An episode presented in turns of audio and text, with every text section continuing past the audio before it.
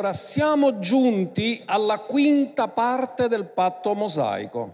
Scrivete il titolo, lo stato del patto mosaico. Con questo chiudiamo quello che è stato tutta la riflessione che abbiamo fatto sul patto mosaico e oggi concluderemo, tireremo un po' le fila per capire molto di più riguardo a questo, perché ricordate tutti quanti voi che Gesù e gli apostoli sono nati sotto la legge.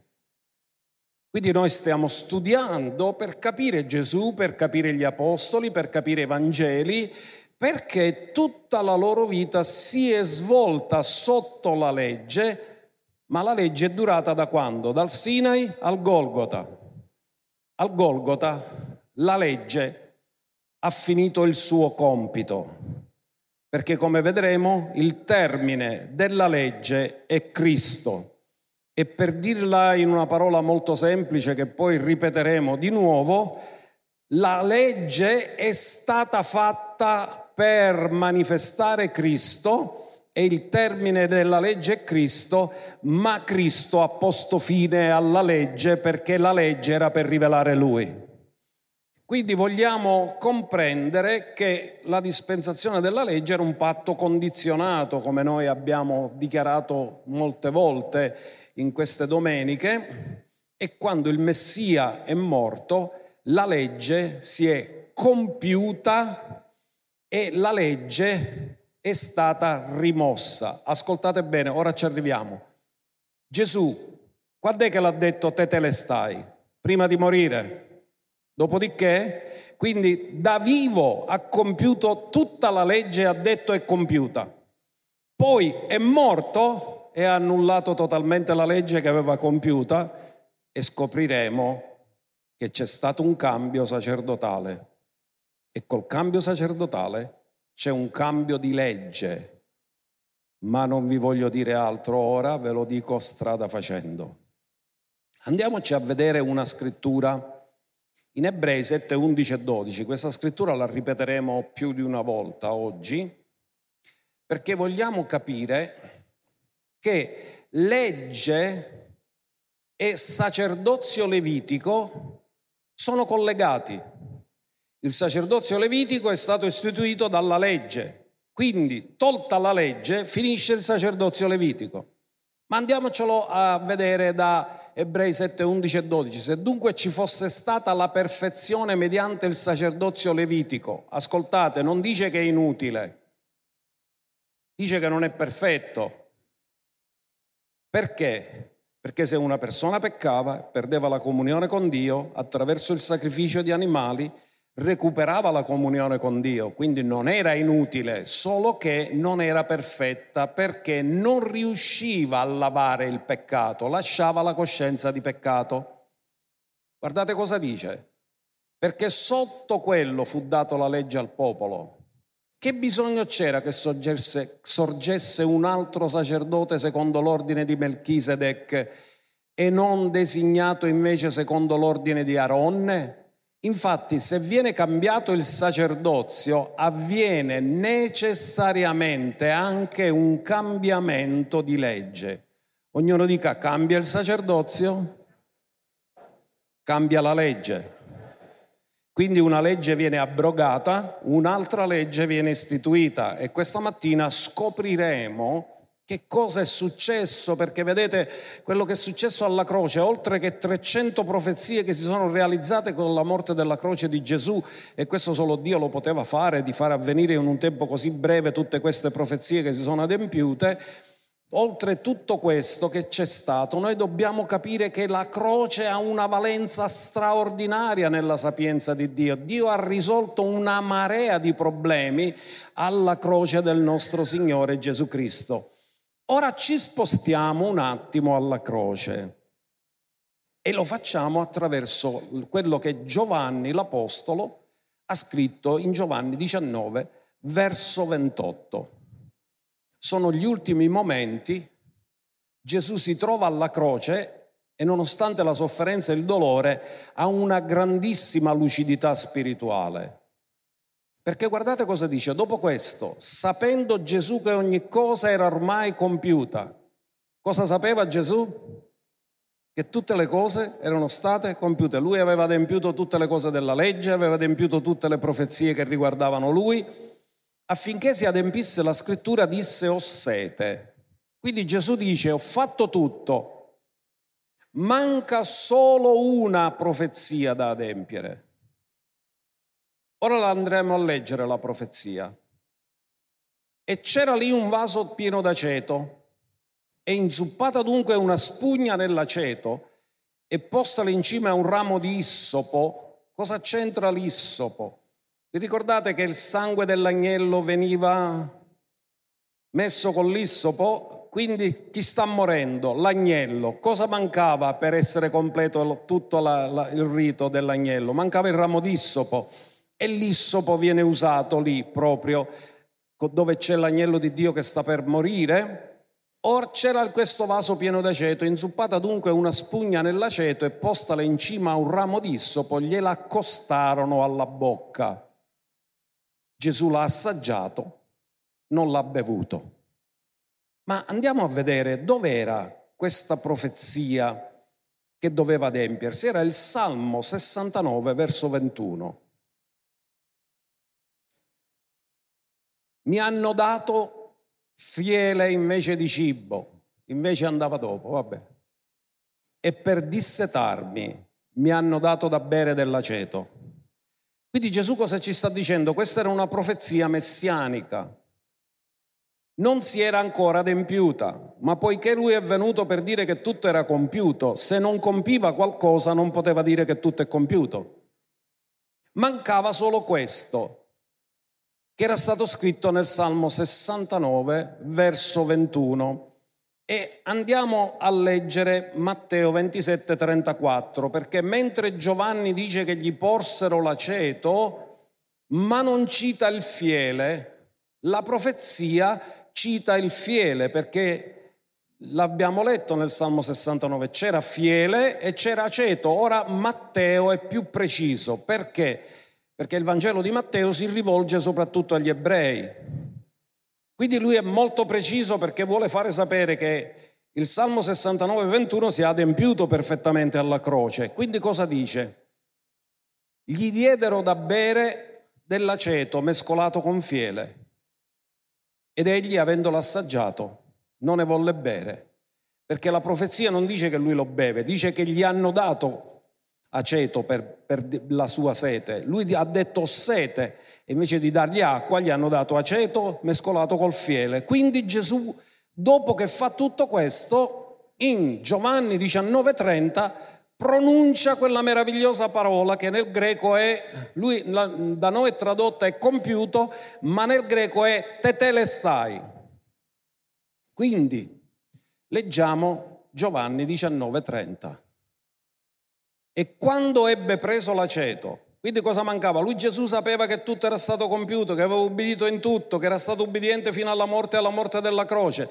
Mancava solo l'adempimento di quella profezia. Dopo che anche quella profezia si è compiuta, Gesù disse, è compiuto, e chinato il capo, rese lo spirito. Questi sono due momenti importantissimi. Lui dice che è compiuto quando ha adempiuto l'ultima profezia che doveva adempiere, quella dell'aceto e del fiele. Poi non è la morte che conquista Gesù, è Gesù che conquista la morte, perché lui rende lo spirito al Padre. Gesù muore in ubbidienza e restituisce al Padre lo spirito glielo dà, non è la morte che ha dominato lui, è lui che ha dominato la morte perché lui ha reso lo spirito al Padre. Ma cosa è avvenuto in quel momento? È avvenuta una cosa molto importante. Gesù, adempiendo l'ultima profezia, adempie tutta la legge e le profezie che lo riguardano. Ma morendo poi sulla croce, mette fine alla legge. Perché la legge ve la dovete immaginare così, è come un vestito adatto a lui. Se tu lo metti a lui, gli viene perfetto, perché è stato tagliato ad hoc per lui. Però chiunque altro ha indossato il vestito della legge no, faceva difetto da tutte le parti, perché la legge è stata fatta per fare vedere i nostri difetti e i nostri peccati, ma la legge è stata disegnata per lui che l'ha ubbidita tutta per fare vedere la sua giustizia. Perché lui ha ubbidito tutta la legge ed è stato l'unico. La legge era stata tagliata ad hoc solo per lui e solo lui la poteva adempiere. Ma guardate, che Dio, che Dio volesse modificare il patto e fare un patto nuovo, non è qualcosa del Nuovo Testamento, già è stato annunciato nell'Antico Testamento. E lo troviamo in Geremia 31, poi lo ci ritorneremo come citato nell'Epistola agli Ebrei, verso 32. Dio dice, verranno i giorni che farò con la casa di Giuda e con la casa di Israele un patto non come il patto che ho stabilito con i loro padri nel giorno in cui li presi per mano per farli uscire dal paese d'Egitto, perché essi violarono il mio patto benché io fossi loro Signore, dice l'Eterno. Quindi Dio dice hanno violato il patto, quel patto non ha portato il risultato di portarli a migliorare, allora io devo fare un nuovo patto. Questa è una cosa meravigliosa e straordinaria che si è potuto inventare Dio. Come sono stati loro? Dice così, perché essi violarono il mio patto, benché io fossi loro Signore, dice l'Eterno. Ora ascoltatemi attentamente. I patti sono condizionati, questo di Mosè è condizionato, amen? Il matrimonio è un patto condizionato o incondizionato? Condizionato dalla fedeltà. Perché l'infedeltà può rompere il patto. Allora, poiché il popolo è rimasto infedele a Dio e ha violato il patto, Dio aveva tutto il diritto di rigettarlo. E invece che cosa ha fatto? Invece di rigettarlo, ha fatto un patto nuovo e prima di fare il patto nuovo, Gesù si è caricato della loro infedeltà affinché non venissero rigettati. Lui ha detto, voi siete stati infedeli, ma Gesù morendo sulla croce si è caricato della loro infedeltà, l'ha espiata e li ha portati in un nuovo patto.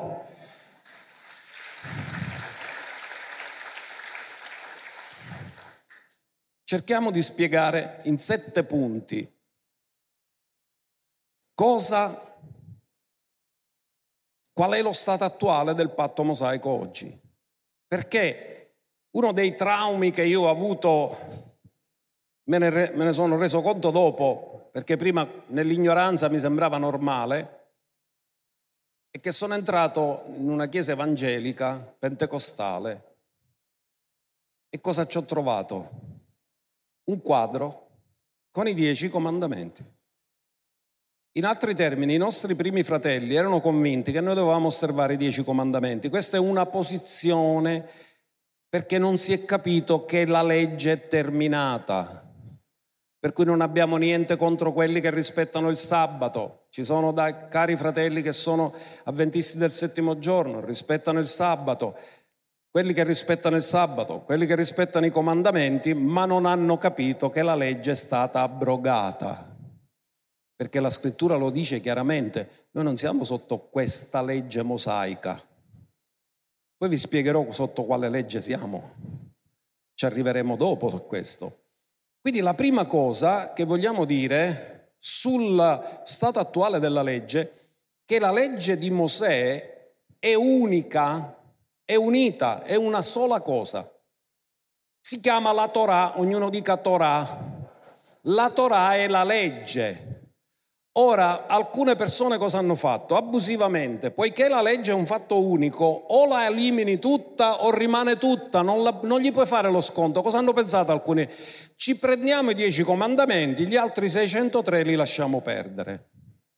Ora, per studiarla, e non è male studiarla, la legge è stata divisa in tre parti, la parte cerimoniale, la parte legale e questa parte cerimoniale, legale e morale queste sono le tre parti, cerimoniale, legale e morale, cosa hanno detto? La parte cerimoniale è stata adempiuta, ma la parte legale, la parte morale la dobbiamo mettere in pratica. Ecco perché hanno pensato noi dobbiamo osservare i dieci comandamenti. Ma questo è contrario a quello che afferma un ebreo chiamato Giacomo, che scrive nella sua epistola, guardate cosa dice. Giacomo 2.10, già l'hanno proiettato. Guardate cosa dice, la legge, da quello che dice Giacomo, la legge è unica e se ne hai trasgredito solo uno dei 613 precetti, hai trasgredito tutto. Quindi significa che l'unico modo per non trasgredire la legge è che dovevi ubbidirle tutti, i 613 precetti. E chi è che l'ha potuto fare? Solo uno. Perché vi ho detto che la legge è stata tagliata ad hoc solo per uno? Perché non c'è nessun giusto neppure uno, quindi significa che non c'è stato nessuno che mai è riuscito ad ubbidire tutta quanta la legge, o se l'ha ubbidito l'ha ubbidito in parte e se l'ha ubbidito non l'ha ubbidito sempre. Chiunque infatti, guardate cosa dice, osserva tutta la legge, ma viene meno in un solo punto, è colpevole su tutti i punti. Perché? Perché la legge è unica, i 613 precetti sono la Torah. Se ne hai trasgredito uno solo, hai trasgredito tutta la Torah, perché nella mente di Dio e nella mente ebraica la legge è una sola, tu la puoi dividere per studiarla, ma la legge o c'è o non c'è, o la ubbidisci tutta, ma se ubbidisci uno solo di questi comandi, lo dice un ebreo, lo dice Giacomo, è venuto meno su tutti i comandi della legge. Quindi Giacomo ci dice che uno solo dei comandi trasgrediti è come se tu hai trasgredito tutta la legge, perché la legge è unica, non la, la, possiamo dividere per studiarla, ma i 613 precetti, o siamo sotto i 613 precetti o non siamo sotto la legge. È chiaro questo concetto? Secondo punto, dalla morte del Messia la legge di Mosè è stata abrogata e non è più in vigore perché cosa abbiamo detto noi? E proiettiamo intanto Romani 7.5 che nel momento in cui Gesù è morto, prima di morire ha detto tetelestai, è compiuto e dopo che è compiuto è morto, ha reso lo spirito e quando è morto ha posto fine alla legge. Ora un altro ebreo, l'Apostolo Paolo, guardate cosa dice. Infatti, mentre eravamo nella carne, le passioni peccaminose che erano mosse dalla legge operavano nelle nostre membra portando frutti per la morte, perché il salario del peccato è la morte. Ma poi dice, ma ora siamo stati sciolti dalla legge, ognuno dica sciolti. Cosa dice questo ebreo? Cosa dice l'Apostolo Paolo? Che siamo sotto la legge o siamo stati sciolti dalla legge? Lui dice che noi siamo stati sciolti dalla legge. Quindi nel momento in cui noi siamo stati sciolti dalla legge, che la parola ebraica è catargheo, che significa rendere non operativo, quindi la legge non è più operativa, cioè è stata abrogata. Quindi cosa dice lui? Ma ora che siamo stati sciolti dalla legge, essendo morti a ciò che ci teneva soggetti, fermatevi un attimo quando siamo morti. Dov'è che Dio ci ha posto? In Cristo. Io sono stato crocifisso con... Quando Cristo è stato crocifisso, lui è morto alla legge, ha fatto morire la legge, ha terminato la legge, la legge è stata abrogata. Quando è che per me io sono morto? Sono morto con Cristo. Nel momento in cui sono morto con Cristo, sono morto anche alla legge. Perché la legge, Cristo Gesù, cosa ha fatto? Siamo morti a ciò che ci teneva soggetti, per cui serviamo, cosa dice ora? In novità di spirito e non nel vecchio sistema della lettera. Ora un altro ebreo mi viene a dire che la legge di Mosè è stata abrogata e che noi siamo stati sciolti dalla legge. Andiamo a vedere un altro punto importante, Romani 10.4 perché il fine della legge è Cristo per la giustificazione di ognuno che crede. Quindi tutta la legge, perché cosa è stata fatta? Perché ognuno di noi abbiamo cercato di indossare questo vestito, ma non ne veniva buono a nodo. Ci faceva difetto da qualche parte perché il vestito non era per noi era stato tagliato per gli altri. Noi tutti abbiamo cercato di indossare questo vestito della legge, però ci faceva difetto, o ne veniva troppo largo, o ne veniva troppo stretto, o troppo lungo, o tro... non, non era tagliato per noi. Perché la legge cosa doveva fare? Fare vedere che ognuno di noi eravamo carenti, ognuno di noi eravamo mancanti, ognuno di noi eravamo peccatori e avevamo bisogno di uno che ci veniva a salvare. Il compito della legge non era salvare, ma farci capire che abbiamo bisogno di uno che ci salva, perché il vestito ci faceva difetto da tutte le parti. Dice che tutto questo è per la salvezza di ognuno che crede. Ora andiamoci a vedere Matteo 5, 17, 18 che Pastore Giacomo ci ha letto all'inizio. Guardate cosa dice. Gesù finisce il sermone sul monte, parla delle beatitudini e comincia a dire beati, beati, beati. Non dà leggi, parla di attitudini. Allora tutti stanno pensando, ma cosa sta dicendo che la legge non vale più? E guardate cosa risponde Gesù nel verso 17 e 18. Non pensate che io sia venuto ad abrogare la legge o i profeti. Ecco perché alcuni pensano che ancora siamo sotto la legge perché leggono solo questo, non leggono il tetelestai. Io non sono venuto per abrogare, ma per portare a compimento. Cioè Gesù deve compiere la legge perché è stata tagliata ad hoc per lui, solo lui la può adempiere tutta, quindi lui ha detto io non sono venuto per abrogarla, prima la devo compiere, poi la cambiamo. E guardate il verso 18, perché in verità vi dico, finché il cielo e la terra non passeranno neppure un iota o un apice della legge passerà prima che tutto sia adempiuto. Quindi la legge è stata scritta per essere adempiuta, ma da chi? L'unico che la poteva adempiere chi era? Era lui. Quindi Gesù ha detto guardate che la legge è quella che vi dice che avete bisogno di me. Perché io sono venuto per compierla, sono venuto per adempierla. La legge è perfetta, la pe- legge è santa, la legge è buona, ma la legge santa, buona e perfetta vi dimostra quanto siete imperfetti e poiché siete imperfetti avete bisogno di uno che vi salva. Per questo sono venuto io, per adempiere la legge e salvarvi.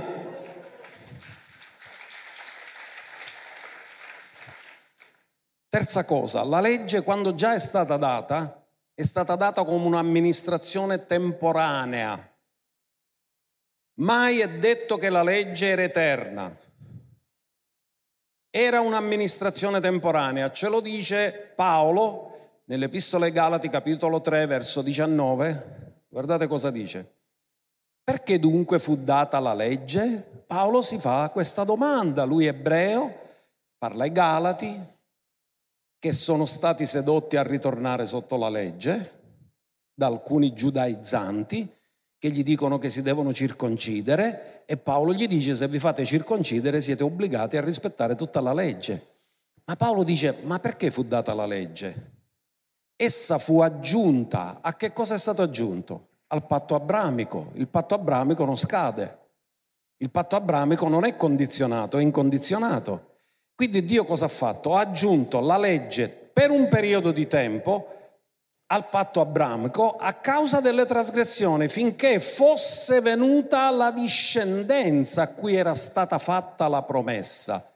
Quindi la legge ha un ruolo temporaneo, cioè la legge fu aggiunta fino a che non arrivava la promessa, fino a che non arrivava il Messia, fino a che non arrivava la progenie della donna perché Gesù è nato da donna sotto la legge, quindi la legge era stata data con un mandato a termine, la legge iniziava nel Monte Sinai, finiva al Golgota, aveva solo un compito, quello di rivelare colui che avrebbe adempiuto la legge e ci avrebbe salvato come salvatore della nostra vita, come Signore, perché il termine della legge è Cristo Gesù. Quindi ciò che è stato aggiunto nel momento in cui ha portato a compimento il motivo perché è stata aggiunta, ha finito di esistere perché non c'è più motivo di mantenere qualcosa che è stato aggiunto se il suo scopo è stato adempiuto. Tu aggiungi qualcosa come quando inviti le persone a casa tua. Cosa fai? Tu allunghi un tavolo. Quanti di voi avete il tavolo 24 posti? Io ce l'ho. Però quando siamo io e mia moglie non aggiungiamo altre tavole perché non ci serve. Però quando i nostri figli hanno finito di mangiare tutti quanti e se ne vanno, che facciamo? Tutto quello che abbiamo aggiunto, avendo realizzato lo scopo perché l'abbiamo aggiunto perché non ci trasiamo un nuovo tavolo, cosa facciamo? Togliamo ciò che è stato aggiunto e ritorniamo alla condizione precedente. Questo è quello che Dio ha fatto col patto abramico. Il patto abramico è un patto incondizionato. Dio cosa ha fatto? Ha aggiunto la legge perché c'è stata un'esigenza di fare capire a tutti i gentili cos'è il peccato, cosa sono gli stati standard morali di Dio, ma nel momento in cui ha presentato chi è colui che toglie il peccato del mondo, la legge ha finito, la sua aggiunta non serve più e ritorniamo di nuovo nella grazia e nel patto incondizionato.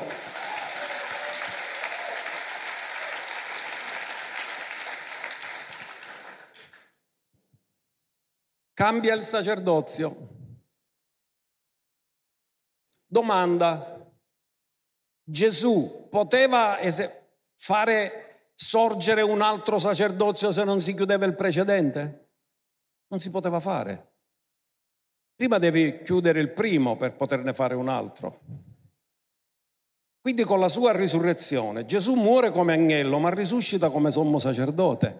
Ma perché può essere sommo sacerdote? Perché con la sua morte ha chiuso la legge e il sacerdozio levitico. Andiamocelo a studiare, perché troviamo le scritture che abbiamo già letto, ho detto ve li rivedevo di nuovo, in Ebrei 7:11, però stavolta faremo una lettura più completa fino al verso 14. Cosa abbiamo detto? Che la legge non serviva a niente, i sacrifici non servivano a niente, servivano, ma non hanno risolto il problema alla radice. Se dunque ci fosse stata la perfezione, quindi il sacerdozio levitico era imperfetto, non era inutile, era imperfetto. Se ci fosse stata la perfezione mediante il sacerdozio levitico, perché sotto quello fu data la legge al popolo, che bisogno c'era che sorgesse un altro sacerdote secondo l'ordine di Melchisedec e non designato invece secondo l'ordine di Aronne? Infatti se viene cambiato il sacerdozio, avviene necessariamente, ognuno dica necessariamente. Allora se non finiva la legge, non finiva il sacerdozio, non si poteva cambiare la legge e non si poteva cambiare un altro sacerdozio. Gesù lo doveva compiere prima di farne un altro.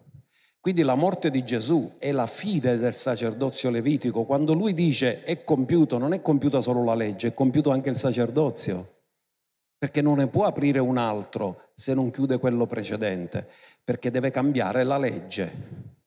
Andiamo avanti con gli altri due versi. Ora colui del quale dicono queste cose appartiene a un'altra tribù, di cui nessuno ha mai servito all'altare. È noto infatti che il nostro Signore è uscito da Giuda. Gesù a quale tribù apparteneva?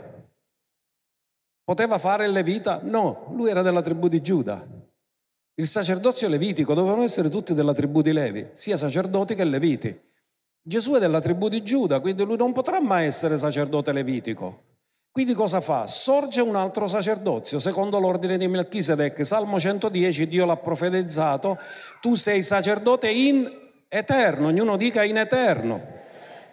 Il patto mosaico e il sacerdozio levitico è mai stato detto che è eterno? No, è transitorio, ma il sacerdozio di Cristo è eterno. Perché dice, infatti è noto che il nostro Signore è uscito da Giuda. Dove è nato? Betlemme di Giuda. Amen. In riferimento a cui Mosè non disse nulla riguardo al sacerdozio. Quindi Gesù non può mai essere sacerdote levitico perché fa parte della tribù di Giuda, ma il suo sacerdozio è nuovo, è secondo l'ordine di Melchisedec quindi questa scrittura ci dice che nel momento in cui è finito il sacerdozio mosaico ed è iniziato il sacerdozio secondo l'ordine di Melchisedec, non poteva iniziare se non veniva abolito l'altro, poi c'è questo, la legge viene abolita, il nuovo sacerdozio presuppone una nuova legge e la domanda qual è? Qual è questa legge? Ci arriviamo a pecca a pecca, abbiate pazienza. Andiamo al quinto punto. Vi ho detto che quello che è il nuovo patto è stato anticipato dai profeti. Non era una cosa che Dio non aveva detto, dice, oh, c'è un nuovo patto, non ne sapevamo niente. No, come il profeta Geremia 31 ne ha parlato ampiamente. E il, lo scrittore dell'Epistola agli Ebrei, capitolo 8, dal verso 8, ce lo riporta pari pari come l'ha detto il profeta Geremia. Dio infatti rimproverandoli dice, ecco vengono i giorni Vengono i giorni che io concluderò con la casa di Israele e la casa di Giuda un nuovo patto. Fermati un attimo e rifletti perché ora sto dicendo una bobba teologica. Il nuovo patto Dio non l'ha fatto con la Chiesa. L'ha fatto con la casa di Giuda e la casa di Israele. E tu dici, e noi com'è che ci trasiamo? Sapete una cosa? Quando Gesù è morto, Dio ci ha messo in Cristo e Cristo è della tribù di Giuda e noi tutti siamo diventati partecipi del nuovo patto perché siamo stati messi in Cristo. Cristo è della tribù di Giuda e noi siamo entrati nel patto attraverso Cristo che è della tribù di Giuda.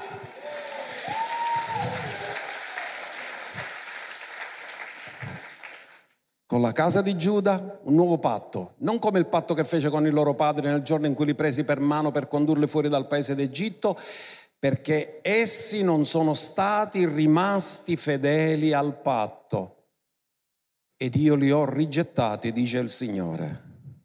Quindi riguardo alla legge di Mosè, cosa ha concluso la legge di Mosè? Che Dio le ha dovuti rigettare, ma riguardo al sacrificio della croce, Dio cosa ha fatto? L'ha divorziato Israele, l'ha divorziato le persone che, che erano state infedeli? No, ha inchiodato sulla croce tutta la loro infedeltà e invece di cambiare donna e di cambiare matrimonio ha cambiato il patto per fare grazia a tutti.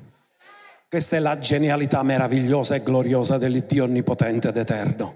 Solo Lui ci poteva arrivare a pensare queste cose e a fare queste cose. Quindi Lui dice, nonostante tutto questo, io andiamo avanti con la scrittura. Quindi cosa dice? Che nessuno più, questo dunque sarà il patto che farò con la casa di Israele dopo quei giorni, dice il Signore. Io porrò le mie leggi nella loro mente, le scriverò nei loro cuori e sarò il loro Dio ed essi saranno mio popolo. Sapete, tutto questo è riportato pari pari da Geremia 31. Geremia l'aveva detto questo, lo scrittore dell'epistola agli ebrei ha copiato Geremia 31 e l'ha piazzato lì nella sua epistola, quindi Dio l'aveva profetizzato tramite il profeta Geremia questo, non era un mistero che ci sarebbe stato un nuovo patto. E poi Dio dice, mentre quando c'è stato il patto mosaico, io la legge l'ho dato su tavole di pietra, questa volta non la scrivo su tavola di pietra, la legge non è esteriore a loro che devono osservarla, ma interiore a loro perché la scrivo nei loro cuori e nella loro mente. E dice così, io porrò le mie leggi nella loro mente, le scriverò nei loro cuori sarò il loro Dio ed essi saranno il mio popolo e nessuno istruirà più il suo prossimo e nessuno il proprio fratello dicendo conosci il Signore perché tutti mi conosceranno dal più piccolo al più grande di loro. Qual era il massimo che poteva ottenere uno che stava sotto la legge? Essere un servo fedele. Mosè come viene chiamato? Lui fu fedele in tutta la casa dell'Eterno come servo, ma noi nella casa dell'Eterno non ci siamo entrati come servi, ci siamo entrati come figli. La legge ha prodotto servi, Gesù ha prodotto figli. E siamo entrati in questa meravigliosa. Ora guardate cosa dice. Verso 12. Poiché io avrò misericordia delle loro iniquità e non mi ricorderò più dei loro peccati. Fermati un attimo. Se dice che nel nuovo patto non si ricorderà più, significa che nell'antico se lo ricordava, perché i peccati venivano coperti, non venivano lavati. Nel nuovo vengono lavati e lui ha detto non mi ricorderò più dei loro peccati e dei loro misfatti, dicendo un nuovo patto. Quando dice perché sta parlando di nuovo patto? Egli ha reso antico il primo. Ora quello che diventa antico ed invecchia è vicino ad essere annullato. E l'aveva detto Geremia. Poi arriva Gesù, cambia, questo patto è stato annullato. Noi non siamo più sotto il patto mosaico. La parola di Dio ce lo dice in tutte le salse. Per alcuni dicono, ah, c'è scritto nella Bibbia, però a capire che Luca c'è scritto nella Bibbia. Devi intendere le vie di Dio. Devi studiare le scritture per quello che dicono. Sesta cosa della posizione del patto mosaico è che uno dei motivi che era stata stabilita la legge è per fare un muro di separazione tra giudei e gentili. Ancora oggi se c'è un giudeo, se c'è un ebreo rispetto ai gentili, tu lo riconosci subito. Come si vestono, con la kippa in testa, con la barba che non se la tagliano, con i modi di fare che hanno. Tu lo sai che loro sono ebrei, che quando pregano si mettono il tallit, rispettano il sabato. Quindi cosa c'era? Un muro di separazione tra quelli che avevano la legge e quelli che erano senza legge. La legge quindi ha creato un muro di separazione. Ora Dio come l'ha risolto il problema per salvare sia ebrei che gentili? Ha dovuto togliere il muro di separazione. E cosa si è inventato? ha tolto il muro di separazione, leggiamolo in Efesini 2, 14 e 15, e ha, si è inventato una cosa nuova, un nuovo uomo in Cristo Gesù. Ora qui non c'è né giudeo né gentile, ma cosa c'è? La nuova creazione in Cristo Gesù. Gli ebrei entrano nella nuova creazione tramite Gesù i gentili entrano nella nuova creazione tramite Gesù perché Dio ha cancellato il vecchio uomo e ha creato un nuovo uomo, completamente nuovo, a cui possiamo avere accesso tutti quanti per mezzo della fede.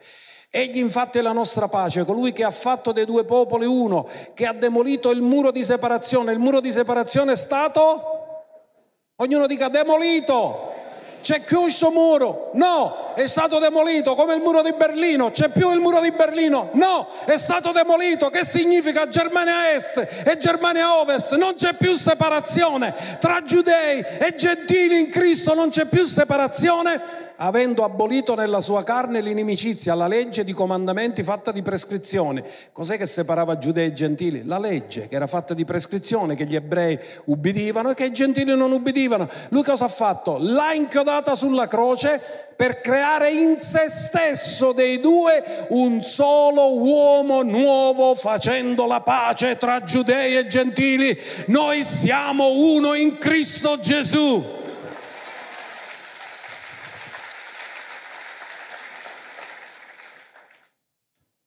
E siamo arrivati alla settima cosa. E l'ultimo punto. Cosa ci dice? Che la legge mosaica è stata abrogata. Ce lo dice un ebreo, ce lo dice Paolo in Galati 3:23 fino al verso 25. E ritorniamo al pedagogo, quello che gli ho distrutto la mentalità di pedagogo domenica scorsa. Ora, prima che venisse la fede, noi eravamo custoditi sotto la legge. Naturalmente lui parla per gli ebrei, perché noi non eravamo sotto la legge. Come rinchiusi, in attesa della fede che doveva essere rivelata. Così la legge è stata il nostro precettore o pedagogo. Il pedagogo chi era? Ve lo ricordate? Lo schiavo che accompagnava dal maestro l'alunno, ma non era suo figlio. Era lo schiavo che faceva un servizio per la famiglia. Quindi la legge è stata il nostro pedagogo per portarci a ma una volta che siamo arrivati a Cristo, affinché fossimo giustificati per mezzo della fede, siamo arrivati a Cristo, non siamo giustificati per le opere della legge, siamo giustificati per la fede, che succede? A che sei più pedagogo? Ma venuta la fede, non siamo più sotto un pedagogo, un precettore, perché voi tutti siete, cosa siete voi? Me lo dite cosa siete? Tu hai bisogno di uno che ti accompagna o, hai, o tu e quella è la tua famiglia e potrai essere quando vuoi? Perché tu hai, sei accolto nella famiglia di Dio. Perché ora noi siamo figli di Dio per mezzo della fede in Cristo Gesù Il patto mosaico ha potuto produrre al massimo servi fedeli, ma il nuovo patto ha prodotto figli a Dio. Lui il primogenito e noi dopo di lui siamo la famiglia di Dio. Questa è la potenza del sacrificio che Gesù ha compiuto per noi, morto, seppellito e risuscitato. Noi in lui siamo diventati figli. Amen.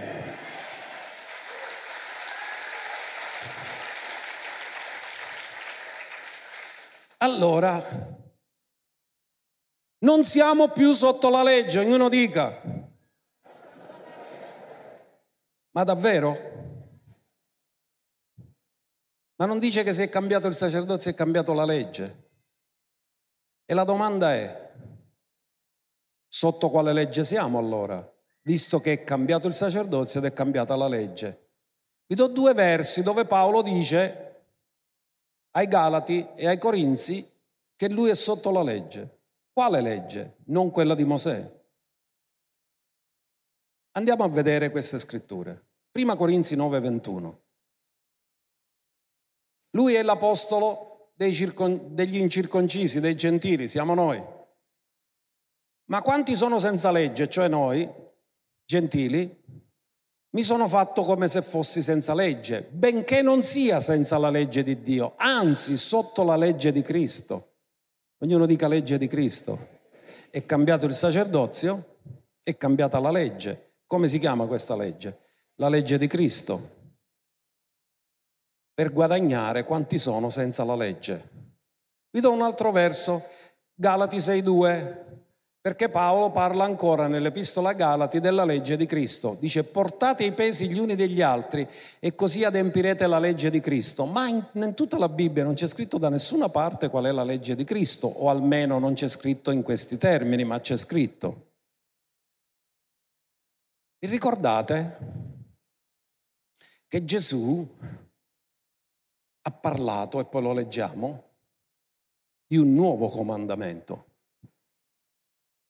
quindi se c'è cambiamento di legge, c'è cambiamento di sacerdozio, c'è cambiamento di legge e se c'è cambiamento di legge non ci sono i vecchi comandamenti, ci sono quelli nuovi comandamenti. Ma lui non ne ha dato tanti, ne ha dato uno. Guardate cosa dice.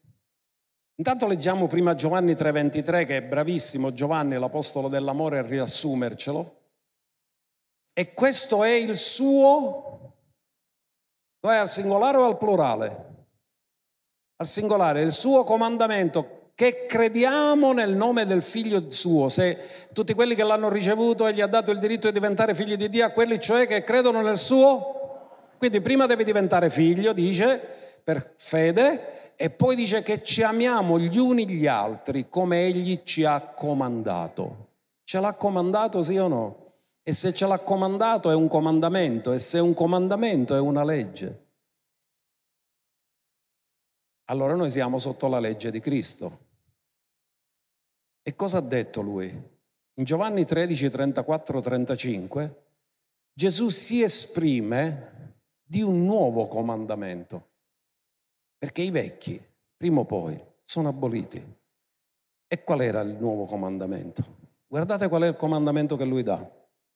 Vi do un comandamento nuovo, ognuno dica nuovo. Non c'era prima. Qual era il comandamento di prima? Ama il tuo prossimo come? Ma questo non c'era. Perché è nuovo? Perché lui dice che vi amiate gli uni gli altri fino a che non è nuovo, fino a qui non è nuovo, per chi già c'era, ama il tuo prossimo come te stesso. Però c'è la seconda parte. Come io ho amato voi. Allora, ascoltatemi bene attentamente, non, non vi sfugga questo perché è molto molto importante. Il comandamento della legge diceva ama il tuo prossimo come? Quindi il limite qual è? Te stesso. In altri termini, tu non riesci ad amare gli altri più di quanto riesci ad amare te stesso. Se tu odi te stesso, neanche puoi amare gli altri. Un depresso non ama se stesso e non può amare neanche nessun altro il limite nel comandamento della legge era se stessi. ma nel nuovo comandamento non è basato su di noi, è basato su di lui perché lui ha, dat- ha, detto amatevi come io vi ho amato, è cambiata la misura, non è guardando me stesso, ma è guardando lui in me, Cristo in me, speranza di gloria.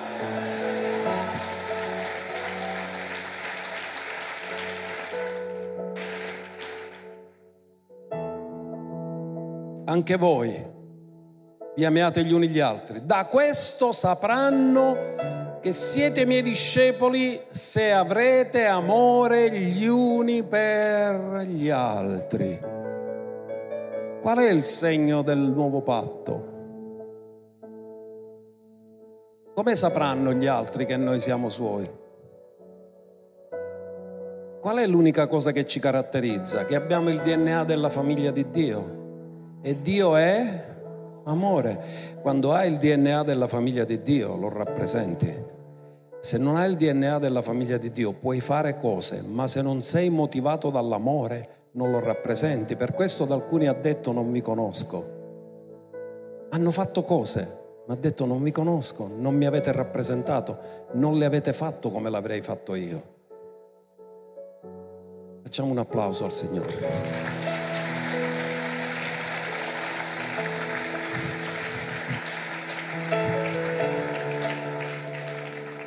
L'ultimo verso,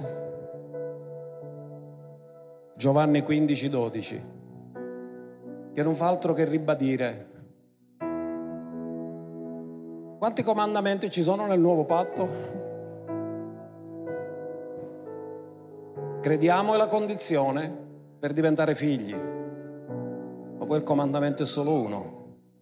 Questo è il mio comandamento che è nuovo, che vi amiate gli uni gli altri come io ho amato voi. Com'è il suo amore? Condizionato o incondizionato? Quindi qual è la transizione che dobbiamo fare? Da amore condizionato, ti amo se, ad amore incondizionato, ti amo come lui ti ama. E questa è la sfida, ma questo è il segno del nuovo patto, cari. È meraviglioso, è prezioso. Così penso che l'abbiamo capito qual è la legge di Cristo oggi, no? Cambiato sacerdozio è cambiata la legge. Non è esteriore, è interiore. È la legge dell'amore. Ma è cambiata la misura, non come io, come ama il tuo prossimo come te stesso, ma amatevi come io vi ho amato. E questa è la sfida, che tutte le cose che facciamo le dobbiamo fare motivate dall'amore tutto ciò che non facciamo motivato dall'amore non serve, non rappresenta Lui. E le persone vedranno una religione se facciamo le stesse cose che fanno gli altri, ma se vedono questo amore, allora lo rappresentiamo bene e Lui ci dirà, bene, buono e fedele servo, sei stato fedele e io ti darò il premio. Ora l'applauso finale glielo possiamo fare.